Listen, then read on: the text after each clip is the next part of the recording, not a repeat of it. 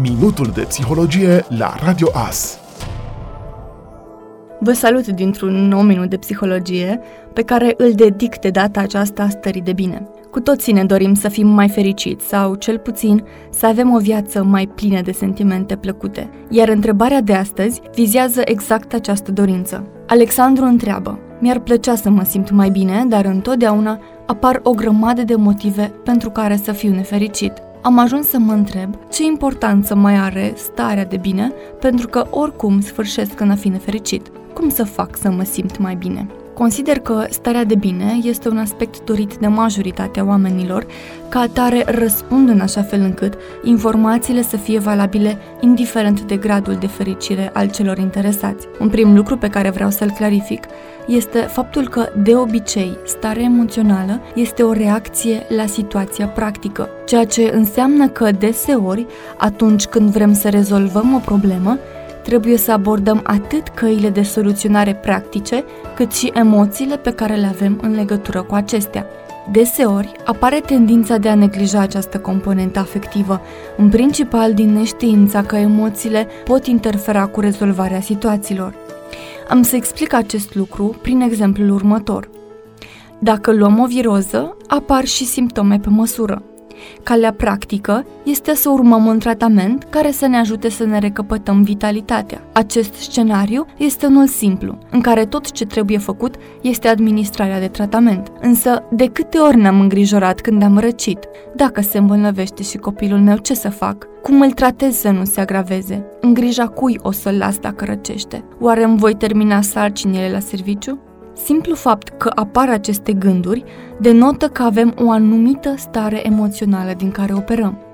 Poate cel mai interesant aspect din acest exemplu este următorul mecanism. Aceste gânduri sunt îngrijorări, iar îngrijorările corespund cu o stare de stres. Stresul slăbește imunitatea, iar dacă avem imunitatea scăzută, ne vom reveni mai greu din răceală. Acest exemplu, simplu, ilustrează clar că starea emoțională este o componentă atașată situației practice, pe care, dacă dorim să o rezolvăm eficient, trebuie să acordăm atenție și emoțiilor pe care le avem în legătură cu acesta. Iar aceasta este o situație recurentă și frecventă, simplă dacă e să o punem în balanță cu provocări ca lipsa locului de muncă, boala unei persoane apropiate sau eșecul profesional.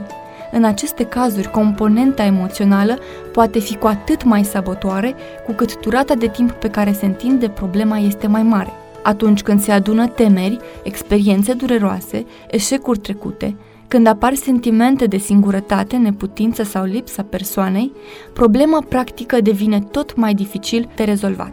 De-a lungul timpului, am putut observa oameni care negau că starea lor ar putea avea vreo însemnătate. Și poate aveau dreptate, Poate pe ei nu-i deranja să fie mereu furioși, să trăiască în frică sau să fie negativiști. Dar familia lor nu era de aceeași părere și mai interesant este că toți dintre aceștia își doreau relații mai bune cu cei din jur. Dacă s-ar fi întrebat vreodată care este adevăratul motiv pentru care ceilalți nu-i răspund cu simpatie, ar fi aflat că starea lor de bine este cadoul pe care îl fac în mod constant celor apropiați. Iar acesta ar trebui să fie pentru ei un bun motiv să reconsidere importanța stărilor de bine. Cred că acum e clar că evenimentele din viața noastră ni se întâmplă și dacă nu vrem, și că sunt emoții care unor par incontrolabile. Dar la fel de adevărat este că fiecare dintre noi putem alege cum să răspundem. Iar dacă alegem să reacționăm la evenimente, vom trăi mereu prinși în emoții ca frică, furie, bucurie, frică și iar furie, fără vreo șansă să le putem pune capăt.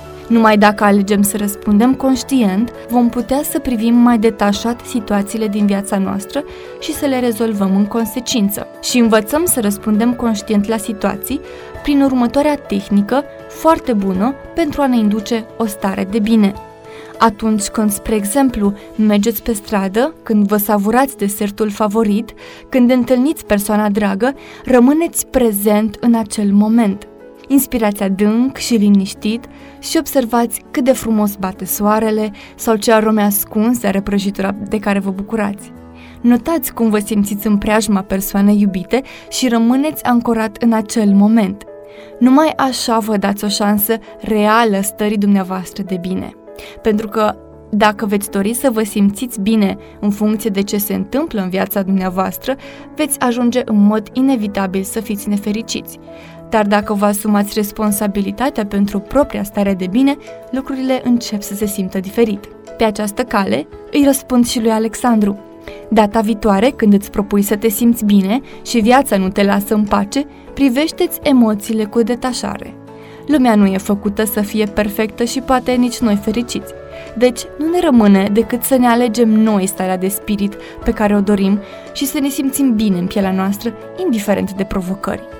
Nu uita că unele lucruri nu le putem controla și că emoțiile sunt ale noastre, deci merită din plin să ne îngrijim de ele spre binele nostru și al celor din jur. Până data viitoare, vă invit să vă bucurați de soare, de ceea ce trăiți, de oamenii pe care îi aveți alături și nu uitați că fiecare moment micuț poate să însemne mult în fericirea fiecăruia.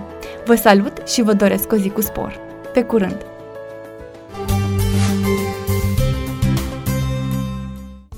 Ați ascultat Minutul de Psihologie, realizat de consilierul personal Miruna Calbor. Dacă doriți să aflați mai multe informații despre subiectul zilei de azi sau vreți să intrați în conversație, accesați pagina de Facebook Consiliere Personală Târnăveni. Iar dacă vă doriți un răspuns personalizat, nu uitați că acum avem un centru de psihologie în Târnăveni, situat în centru, mai exact pe strada Republicii numărul 74C, în spatele băncii Raiffeisen.